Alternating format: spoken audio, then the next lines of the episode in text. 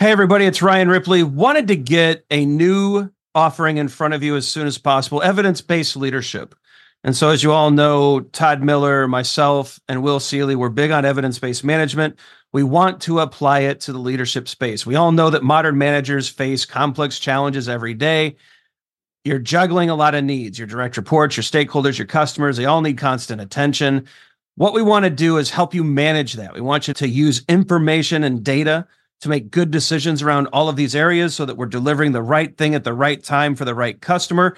And we know that we're doing that because we're using data and evidence to validate all the things that we're doing. And not only that, we're not just looking at value, but we're looking at our capabilities as an organization. Can we deliver on time? Can we innovate effectively? Do we have too much tech debt? Do we have too many things in process? Are we unable to deliver when the market demands that we do? We look at all of these things with evidence based management. We merge that into a leadership uh, mindset and lens, and we enable you to make new and better decisions repeatedly based off of the data that you're collecting within your organization. It's exciting stuff. We hope you can join us. Visit agileforhumans.com forward slash EBL course. Join us in one of these offerings. We think you're going to love it. Hope you can join us. Use Agile for Humans, the number four to take another 15% off of this course. And uh, we can't wait to see you there. Hey, everybody, Ryan Ripley here. Before we get into this interview with Ellen Gottesdiener, just wanted to let you know about a few things coming up. I'll be speaking at Agile 2016 this year, speaking about the business of Agile, better, faster, cheaper, and would love to meet as many of you as possible. So if you're going to be at Agile 2016 this year, please do reach out, say hello, and perhaps we'll, we'll try to meet up and, and have some great Agile talks while we're there. But other than that, just wanted to say thank you for the continued support, all of the wonderful comments on the ryanripley.com site, uh, your wonderful tweets, emails, and reviews on iTunes. All of that helps so much to spread the word about the show and to just keep that engagement going strong. So I just really appreciate you, all of you being out there, all of you listening, and thank you so much for that support. So without any further ado, here's Ellen Gottesdiener. Processes and tools dominate today's Agile discussions, but we are devoted to the individuals and interactions that make it work. From the beginner to the veteran practitioner, we have something for you. Welcome to Agile for Humans.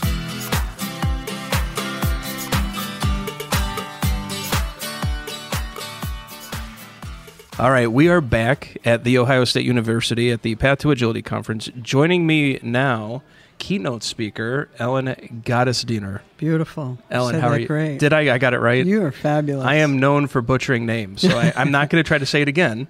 But we, from now on, it's Ellen. Yeah, I can say Ellen. Gottesdiener. No, very good. So, Ellen, thanks for joining me. Thanks for having. I know me. you're very busy. You've got uh, keynotes and book signings and all that going on. So, I really appreciate you carving out a few minutes.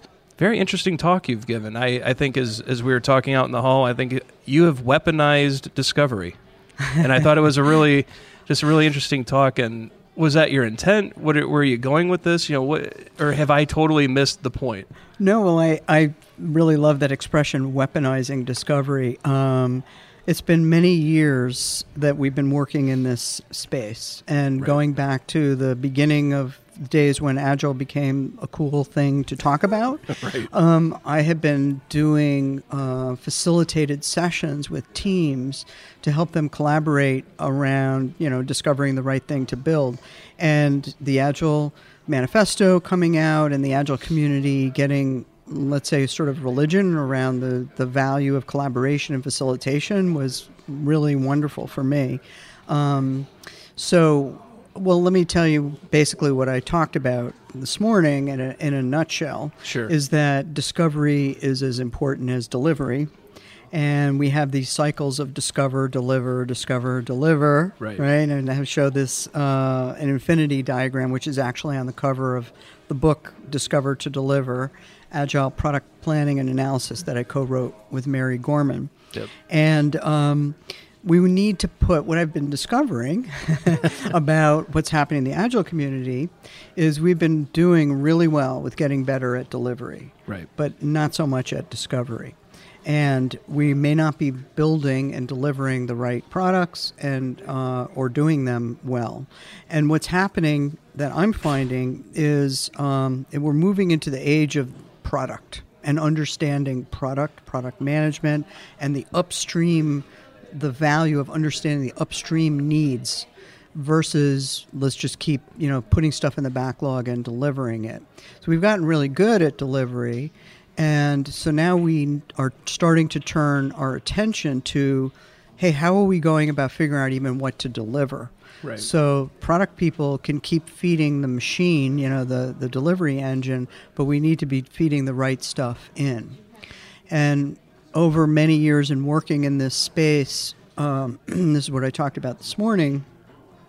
I've found that there's patterns that work to do really well with discovery, and they fall into two large categories context and collaboration. So, context, and you'd think this is kind of common sense. Some of the stuff is, but context means a couple of things. It means first understanding the end game, and it is surprising. You'll stumble upon agile teams that you know they're working off of a backlog but they don't really know well why are we doing this what's the vision what's the goals objectives what's the roadmap so that's a very basic thing but it rallies people into having a connection with strategy with their team and their personal work. So context is knowing the end game. And another thing that we found that's somewhat surprising is that um, context is also about the people that need to collaborate. Right. And um, many agile teams just focus on okay, we're just going to focus on the customer, or we'll focus on the technology needs.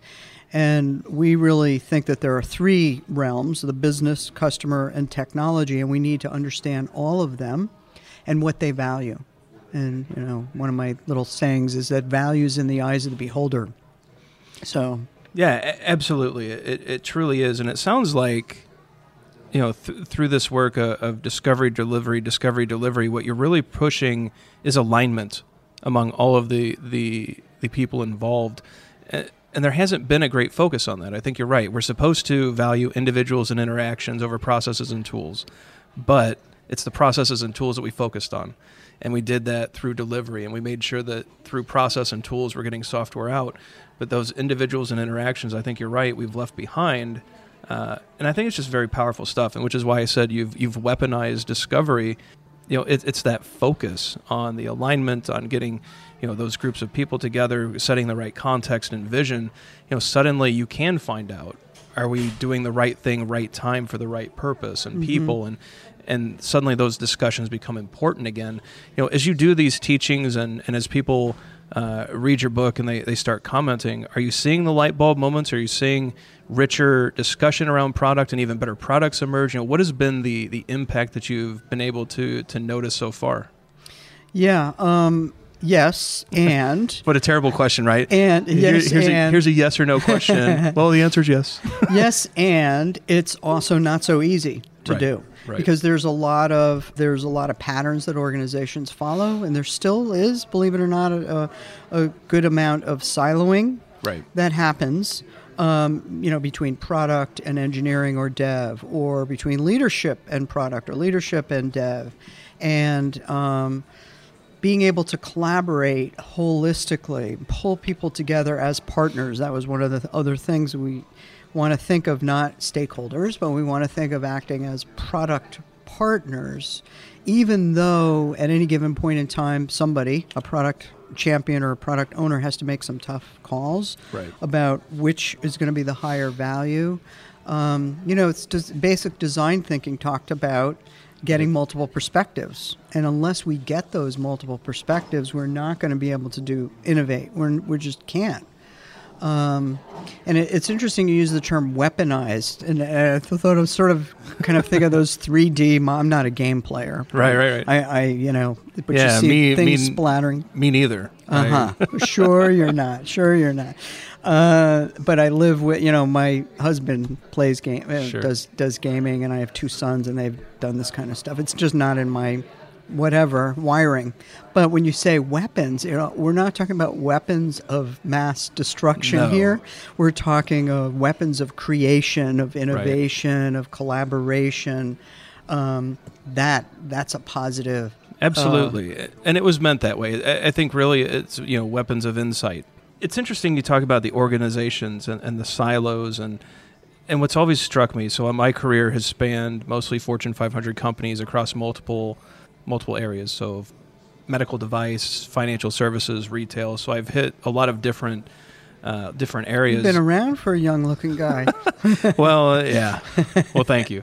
But uh, but yeah it it seems like we're still organized around roles and functions Mm-hmm. and and all these things. And and what has still not taken hold is the the idea that we should build companies around product and it seems like just taking that step and i think that's where you're going with the the discovery and the execution is that discovery side part of that i think has to be aligning a company to a product and not to an org an org chart or a role based system. And and i wonder are we close? I mean do you see that that that needle's moving towards the realization that we have to organize around product or are we still going to be in this this area where you know i'm going to build my fiefdom here and this is my silo and you get your silo and you get your silo and if you want to bust across it you got to talk at a vp level Yeah, that's a, the, this is a tough nut to crack. So, two things that come to mind.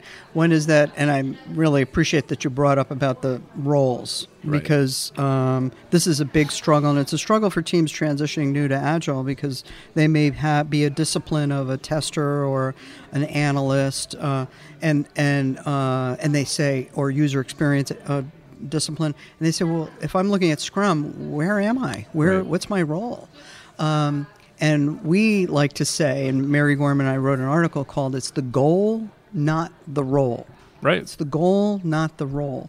And this was writing specifically about business analysis as a discipline because of so much confusion and consternation and worry. Where do I fit? How do I fit? You know, these disciplines, you know, you know, I'm sure of the concept of a T person yep that has deep discipline um, in the vertical axis and then but wide appreciation for the other disciplines that is something i think we are as humans agile for humans. As humans we're always going to struggle with that unless we do that context work. Right.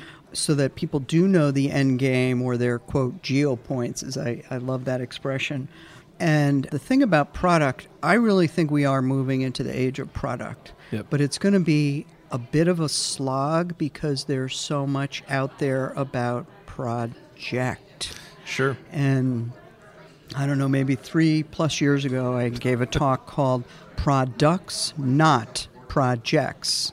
And shook up some people by doing that and c- continue to like to do that talk, not to be a pain in the butt or consternation, but where does the value really come from? It comes from the product, not from a project. Right, but you can control a project, and that CFOs like that, PMOs like that, and it is a hard nut to crack. And it's one of those structures that I think we pulled far too many things from from manufacturing. You know, I, I think we we look at uh, building widgets and we think that's the way to do it. We'll form a project. We'll we'll remove hand from head. We'll, we'll tell people we'll tell people how to do it.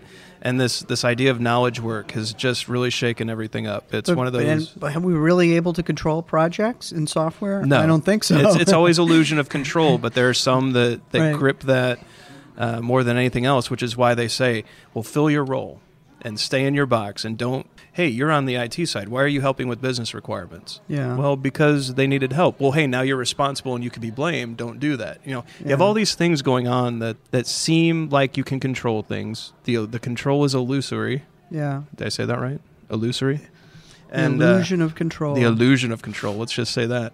And in the meantime, you've lost alignment, you've lost focus on your product, and what are you really delivering?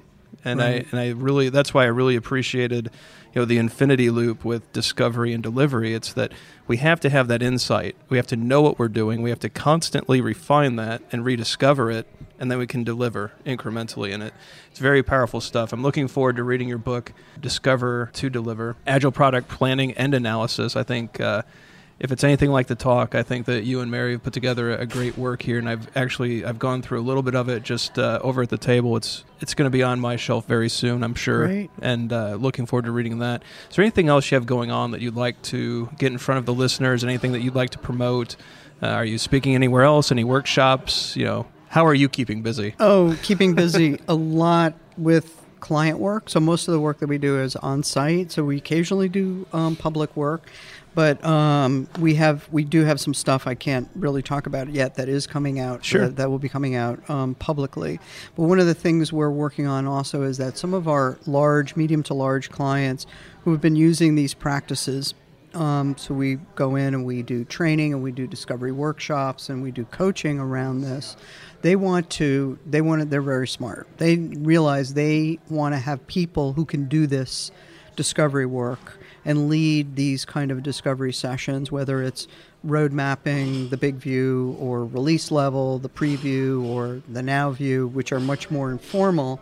Um, so we're working on a, a, program, let's call it a lowercase a accreditation program, to help people get to that point, um, so that this these skills and you know the thing is that it's a it's a mix of skills. It's um, certainly uh, facilitation skills, sure. very big, very important, and obviously understanding agile, agile, lean practices, and how that how all of that works so how you fit this um, the discovery work in.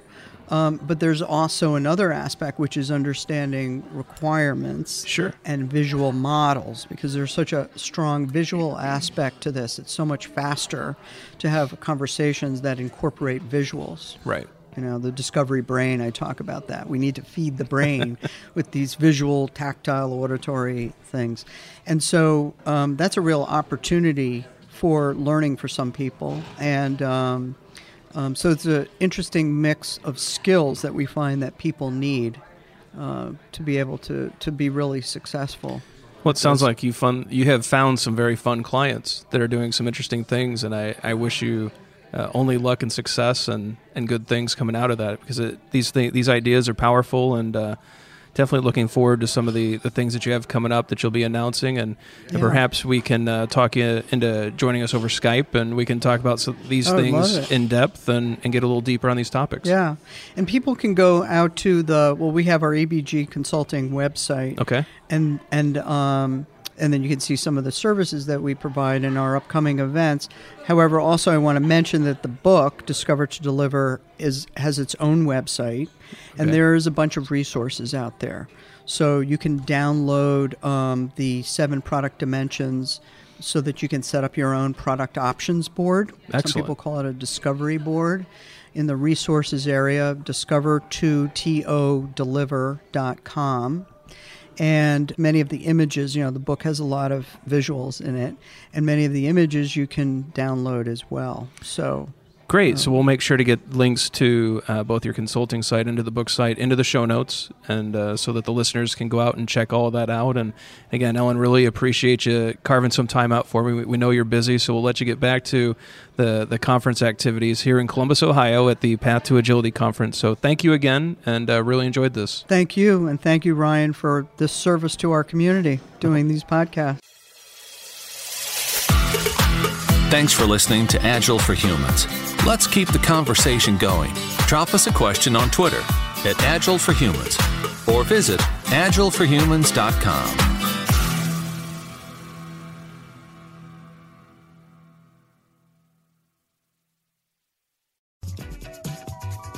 Hey, it's Ryan. If you're enjoying this show and want to take a deeper dive into Scrum with me and Todd, check out agileforhumans.com forward slash training. Be sure to also look at the show notes to subscribe to our newsletter, get a copy of our book, Fixing Your Scrum, and learn more about working with us at Agile for Humans. Thanks for listening, and Scrum on.